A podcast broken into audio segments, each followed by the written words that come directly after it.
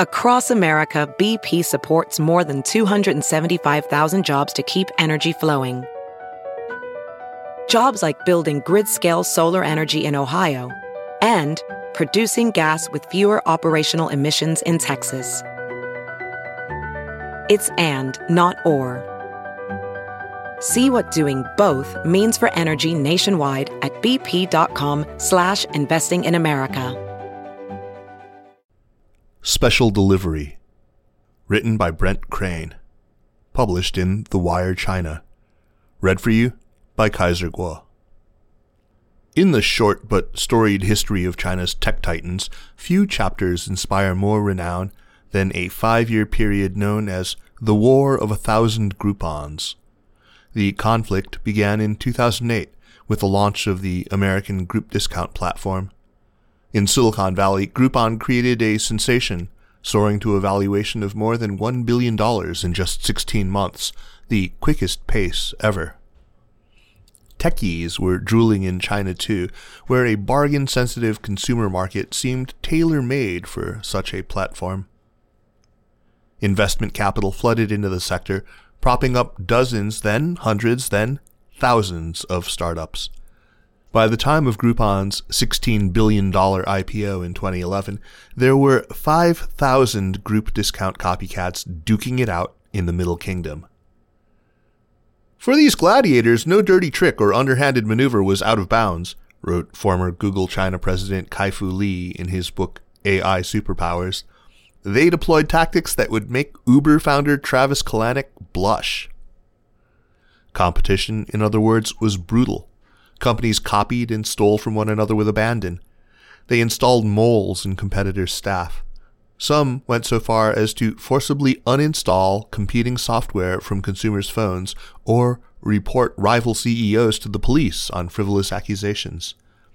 As firms struggled to retain smaller and smaller shreds of market share, fresh cash from the likes of Sequoia Capital China, Alibaba, and Tencent was burned like confetti.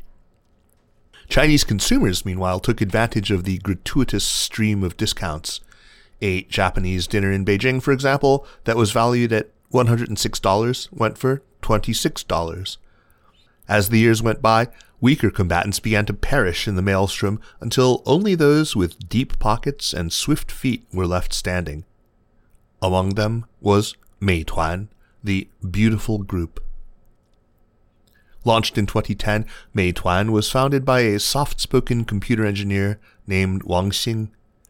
Wang entered the Groupon war battle-hardened from a string of half-successful startups and duds. Each of his ventures was an American copy. The biggest were Xiaonei, a Facebook duplicate, and Fanfou, a Twitter replica. Insiders called him the cloner. But he was more than a copycat.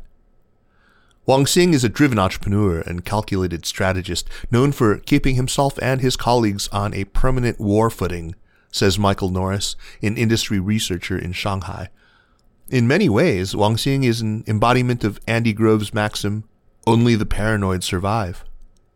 In 2006, Wang sold Xiaonei for nearly $2 million after the company ran out of money.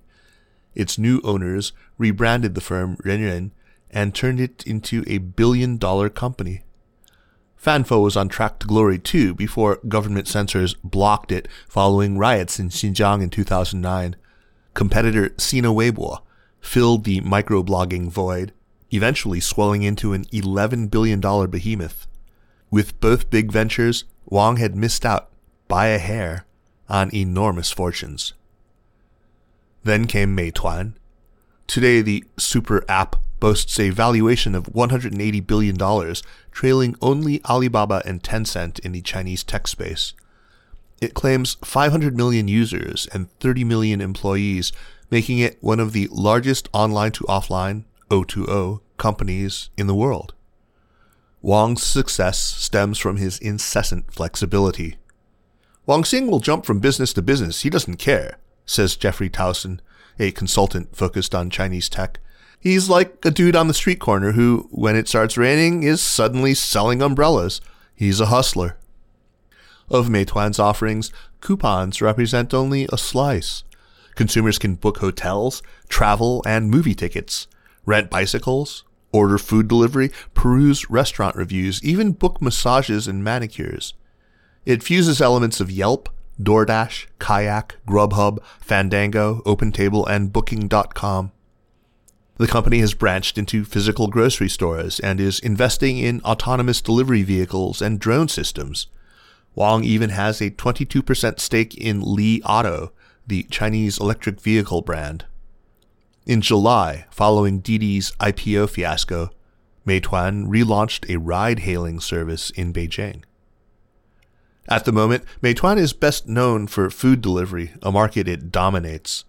In cities, the company's yellow vested delivery drivers are near constant fixtures on roads, zipping by on mopeds saddled with bagged meals and directed by Meituan's sophisticated AI system. On the app, users can track orders, which typically take no longer than 28 minutes. Last year, the company made 10 billion food deliveries. Young Chinese order food from the app so often that people joke Meituan is more convenient than Mother's Kitchen. The pandemic and its lockdowns have been a boon for the company. Delivery orders increased 25% to $75 billion. It hired 458,000 new drivers between January and March 2020 alone. Meituan's growth has been about more than just food, however. In travel booking, Meituan reigns supreme, edging Ctrip, China's largest travel company, out of the number one spot just a few years after entering the market.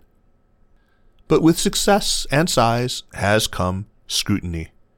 For the first time, Meituan is suffering from multiple PR crises stemming from accusations of worker mistreatment and monopolistic practices. In April, antitrust regulators announced a probe into Meituan, the second ever such action. The first antitrust probe was launched against Alibaba, once a top investor in Meituan late last year. That resulted in a record $2.8 billion fine against the e-commerce giant. Regulators are expected to impose a $1 billion fine against Meituan, according to the Wall Street Journal. Meituan's troubles deepened in May when Wang Xing posted a millennium-old poem onto his Fanfou account that many interpreted as a dig at regulators. Entitled The Book Burning Pit, the poem is a sarcastic skewering of Qin Shi Huang, the notoriously heavy-handed Chinese emperor. Even after Wang deleted the post and clarified that it referred only to Meituan's competitors, the company's shares plunged 14%. Then, in June, Wang was summoned by officials to Beijing, where he was advised to keep a low profile, according to Bloomberg. As China's tech sector comes under regulatory scrutiny, Wang finds himself in an uncomfortable position. His goal is to make Meituan the Amazon of services, but a push for greater dominance in the expanding O2O services market risks provoking more unwanted scrutiny. With industry leaders like Didi and Alibaba, Beijing has shown its willingness to knock tech giants down to size. With Meituan's biggest rival, Alibaba, in the doghouse, however, there is also a temptation for Wang to go full steam ahead. Maybe Meituan sits still, Towson says, but it would be very uncharacteristic for them to just keep doing what they've been doing. One book that Wang says greatly influenced him is Finite and Infinite Games A Vision of Life as Play and Possibility by the late American philosopher James Carse. In it, Carse lays out two philosophical categories finite and infinite games. The aim of the former, the familiar contests of everyday life, is to achieve total victory, to complete the task. But in the latter, more valuable category, one tries to keep the game going forever. Food Fight Wang Xing was born into an intellectual family in Fujian province in 1979. His father was an entrepreneur, having worked in mining and construction before running a successful cement company. In adolescence, on a counterfeit PC gifted by his father, Wang discovered a passion for computers. After graduating from prestigious Tsinghua University with an engineering degree in 2001, Wang went to the University of Delaware to pursue a PhD in computer engineering. There he discovered Friendster, an early Facebook competitor. Excited by the nascent social media platform and the possibilities it presented for the Chinese market, he dropped out of his PhD program in 2004 and returned to China. I was very excited about social networking because I studied computer networking, Wang said in 2011. I saw this was going to be the new infrastructure of how information flows above computer networks. With friends in Beijing, he launched Duoduoyou, a Friendster copy, which fizzled. Later, with Xiaonei, the Facebook clone and Renren precursor, Wang's team found success. But that company burned through cash so quickly that Wang was forced to sell it. This is not the end, he declared in a statement announcing the sale, quoting Winston Churchill. It is not even the beginning of the end, but it is, perhaps, the end of the beginning. People who know Wang describe him as intelligent but somewhat inscrutable. James Hong, an angel investor and friend, calls him almost Vulcan in his ability to solve problems logically and pragmatically. He has almost no ego, which enables him to see things clearly even when they are not in his favor. He does deeply believe he's delivering a benefit to society, adds one senior Meituan board member who requested anonymity. He's always very convinced that what he's doing is right, so if you challenge him on a few things, you get a lot of pushback. You better be prepared. In the Chinese public, his reputation is one of a solitary and pensive figure and poet entrepreneur. His Fanfou account, which features 16,000 posts, is a window into a searching and analytical mind. In the posts, he quotes from classical Chinese poetry, The Catcher in the Rye, and records more esoteric musings such as, For a lonely soul, work is the best cure. Through Fanfou and Xiaonei, Wang became well known in the Chinese tech world. But though the copy to China model was common in the early 2000s, his copycatting was regarded as notoriously brazen. Xiaonei, for example, resembled Facebook even down to the site's footer, which read, a Mark Zuckerberg production. Success has enhanced his reputation. These days, Wang is viewed less as an opportunistic cloner and more a daring visionary. His victory in the Groupon War was pivotal in that transformation. His reputation currently is built on the fact that Meituan was the sole survivor of the Groupon War and that he was able to lead the company through a broken business model and pivot to a point today where it is a $200 billion company, says Rui Ma, an investment consultant and podcaster who follows the Chinese tech world. One of the few companies left standing in the rubble of the Groupon war was Dianping.com, a restaurant review platform. Meituan and Dianping duked it out for a while, with Meituan backed by Alibaba and the private equity firm General Atlantic, and Dianping backed by Google, Lightspeed Venture Partners, and Qiming Ventures. Sequoia Capital China backed both companies. A truce was called in October 2015 when the two firms, rather unexpectedly, announced a $15 billion merger. The merger was framed as a coming together of equals. The company even changed its name to Meituan Dianping. But it soon became apparent that Wang did not want a co-CEO. Soon after the merger, Zhang Tao, the founder of Dianping, was booted from the conglomerate. Wang Xing is just a more aggressive CEO, and that's probably more of what the board needed at the time says Rui Ma. Tao is much more conservative. He was known as more of a micromanager, whereas Wang Xing is much more comfortable with chaos. In 2018, Meituan raised $4.8 billion, one one of the largest tech IPOs in Hong Kong in years. The event solidified Meituan in the rarefied circle of Chinese tech titans. With the Groupon war far behind him, Wang funneled his energy into food delivery. It was an obvious fit. Meituan had a network of restaurants in cities across China that it had cultivated in the Groupon war. And Wang saw the industry as a long-term win. No matter what happens, people still need to eat, and we provide the most convenient way for people to eat, he has said. But doubling down on the food space also exposed fault lines this time with Alibaba.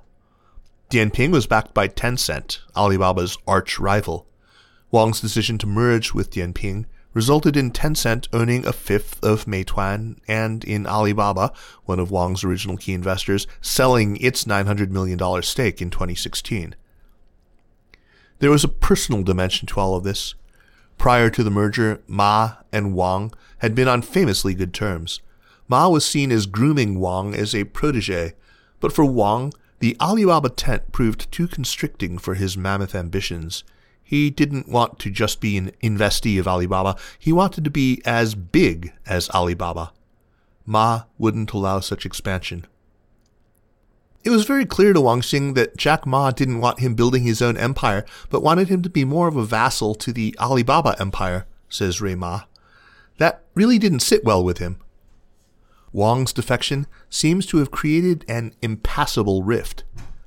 Wang has said in public that Jack Ma has no integrity, and in 2018, with Meituan commanding 50% of the food delivery market, Alibaba entered the ring with the $9.5 billion purchase of Ele.me, Meituan's biggest competitor. It was the priciest acquisition in Chinese history, and Alibaba went on to pump $450 million into the company. Food delivery is a market we must take, said Ele.me CEO Wang Lei at the time. We will keep investing, and there is no limit to our budget. Alibaba peddled Ele.me's service through its shopping and entertainment units, and users could pay with Alipay, Ant Financial's widely used payment platform. The competition sometimes led to outright violence, with fights breaking out between Meituan and Ele.me drivers. Ele.me reportedly had new hires undergo martial arts training. It worked for a while. Meituan was neck and neck with Ele.me, each boasting 30% of the market. But thanks to Meituan's access to WeChat and QQ users through Tencent, heavy traffic from Dianping's review platform, and the company's famously efficient management practices, Wang came out on top. By 2019, Meituan dominated 60% of the space. That year, Meituan landed in the black for the first time. They whooped Ele.me, says Towson. Meituan had better execution. Their playbooks weren't that different. Wang Xing's team is just better. Licking its wounds, Ele.me was then folded into Alipay under Ant Financial. Last year, Meituan accounted for 67% of the market. Ele.me had 27%. If you look at Ant Financial's filings, says Towson, they don't even talk about Ele.me anymore. In other words, Wang has gone toe to toe with Jack Ma, the most powerful tech mogul in China, and come out the victor. But in the Chinese tech industry, after each new victory comes a new battle. Trust issues. In April, Meituan was summoned by regulators alongside 34 other tech companies to discuss antitrust practices. The same month, regulators announced a probe into how Meituan treats merchants on its platform. The accusation is that Meituan has practiced forced exclusivity, wherein local restaurants can only choose one platform company to work with, so they are forced to choose between Ele.me and Meituan, says Yawen Lei, a Harvard sociologist who has conducted extensive research on Meituan. The government's case, observers say, is strong. Meituan's antitrust issues are real, says Norris, the Shanghai researcher. There is sufficient evidence for merchants that Meituan has previously engaged in forced exclusivity. Meituan maintains that this is not standard practice for the company. More disconcerting for Meituan is the fact that no one knows how regulators will respond to what is essentially a new type of company. Meituan is in an uncomfortable spot, needing to expand and dominate to survive, but not knowing where the red lines or regulatory tripwires are. The people that are on the legal side trying to regulate this market have no precedent. They don't really know how to deal with this says Ivan Platonov, a Beijing based analyst with Equal Ocean, a market research firm. Meituan should be worried. Antitrust enforcement is not only Meituan's problem. Across the Chinese tech space, and indeed across the world, governments are scratching their head over how to balance big tech with fair play. While some speculate that Beijing's crackdown is driven more by politics than principles, Angela Zhang, a law professor at the University of Hong Kong and the author of Chinese Antitrust Exceptionalism, thinks Beijing's action is justified.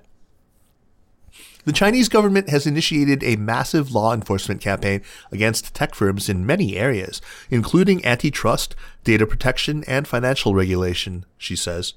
Thus far, the Chinese regulatory actions appear to be prompted by legitimate concerns about market concentration, competition, and consumer protection issues. As Meituan awaits the regulator's ruling, the company is quietly pushing ahead. After shuttering its ride hailing service in 2019, Meituan relaunched it in July, presumably to take a bite out of Didi's virtual monopoly. It is also investing heavily in the community group buying space, where consumers buy groceries en masse, something particularly hot in so called third and fourth tier cities. The nearly $12 billion space is now a hot ticket in the Chinese tech world. In addition to Meituan, Alibaba, JD.com, Pinduoduo, and others are all jumping into the space. Those consumers are, in the opinion of many in the industry, the next piece of the pie that these companies will fight over, Platonov says. There is a lot of money being burned in those third and fourth tier cities right now. Yet Meituan's biggest challenge may be internal. The company has been scrutinized over its treatment of its drivers, who engage in relentless, low paying work while being managed by a pitiless, incessantly monitoring algorithm. Professor Lei at Harvard says that while many were lured by the freedom of gig work over factory work, the deal has not panned out. A lot of workers I spoke to were very afraid and angry, Lei says. They found that they didn't really have freedom and that platform companies actually have more power over them than the factory bosses. In April, a Beijing Social Security official volunteered as a Meituan delivery driver for a 12 hour shift and earned less than $7 for five orders. Video of his exhausting, fruitless day went viral in China, prompting outrage. In 2020, a similar investigation by Renwu magazine also prompted public rage against Meituan. Given the size of Meituan's workforce and the time crunching demands of its AI system, the issue is unlikely to go away.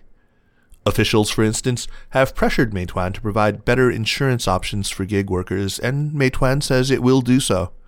But with such a price sensitive industry, where consumers jump to whichever app is cheapest, any systematic change that leads to an increase in price could be devastating for revenue.